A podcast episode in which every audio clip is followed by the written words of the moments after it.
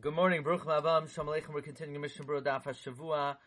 We're at the end of Sif Tes, Simon Lamed Beis, Sif Tes, where the Mechaber brought the Machlekes Rambam and Rosh, whether a guy who tans it with Yisrael Oimed Al Gabav, according to the Rambam it's possible, according to the Rosh it's kosher. The Rama added, it's a good idea to help a little bit in the Ibud, but not that, not that that's Ma'akev. The Chen Noyagin. The Rama adds that's the Minog of Ayin Le'el Simin Yud Aleph Sif Yud Beis. Sif Beis.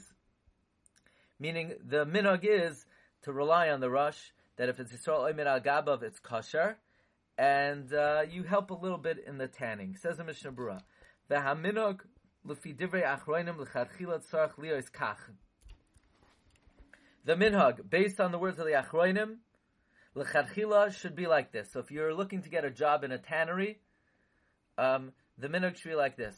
So actually, um, I'll just let you know, there was there's a little group from our trip in Morocco, and people were discussing different items that they bought that it that it uh, it actually they smell. Somebody bought a wallet, but I didn't chime in. But I messaged the person privately that I also bought an item. I bought a hat the hat smelled to the highest heaven so badly that flies were coming on it.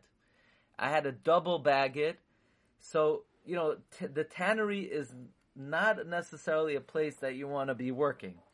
So, on the one hand, you want to be Mekayim the Rambam, and the Rambam says that uh, you got to do it yourself. On the other hand, you know, how close you want to get to the pits where you put the the uh, leather in, that's a different story. So Mishnah Berurah says l'chadchila, you need, it needs to be as follows. Liyos kach. Sheyasim Yisrael ba'atzmai ha'oris lishma. The Jew puts it in himself lishma.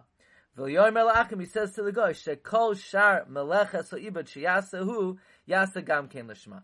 That whatever the guy does should also be lishma. Then the guy could take it out and fix it. You don't have to help him anymore.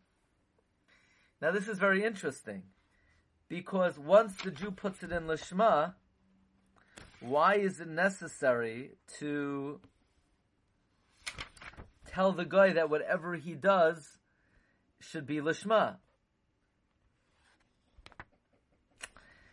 It's interesting that the Dirshu in footnote 40 earlier on in the simon, he brought what's the halach if one person does the malacha, and then someone else continues. Do you say kol ha'oisa al das rishayna ha'hu oisa?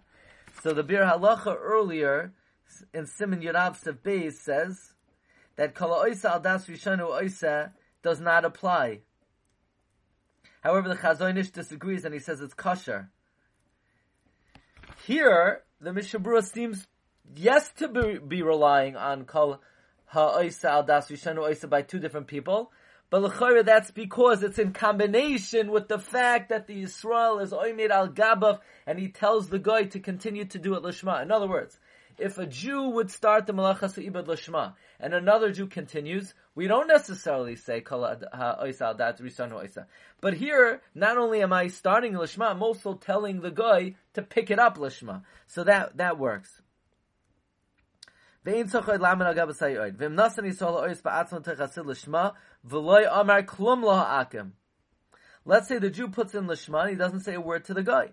Kasa prima gadim tzarach. Prima gadim says there's a shaila. Ki lefi divrei abeyisoz v'yardei asim reish ayin aleph. Kasher afilu divrei harambam. According to the Beis Yosef, Yardea would work even according to Rambam. V'habach oisar. However, achein lefi divrei hanoid bihuda sim kuf ein hey ein sham. Ubiure hagoin Rav Mordechai Benet ala Mordechai Sefer Torah yesh lahakel b'diavad.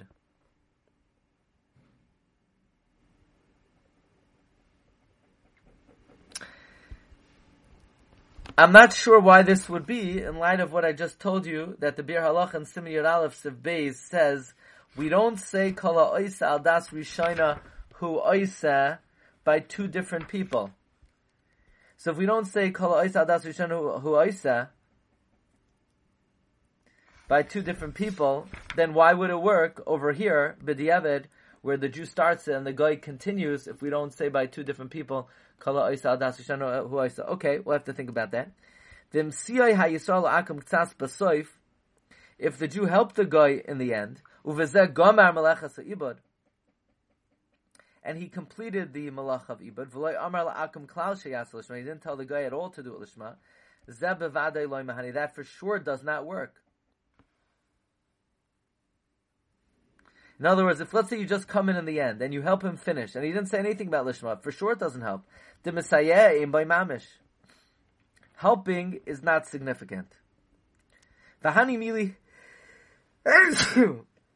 V'hani mili shezeh gemar ho'ibud loyasa ba'atzmai rak b'siyua im ha'akam. This is only where you finished it together with the guy. Avlim gemara ha'yasa ba'atzmai b'loy siyua ha'akam. Let's say you completed it without any assistance. Let's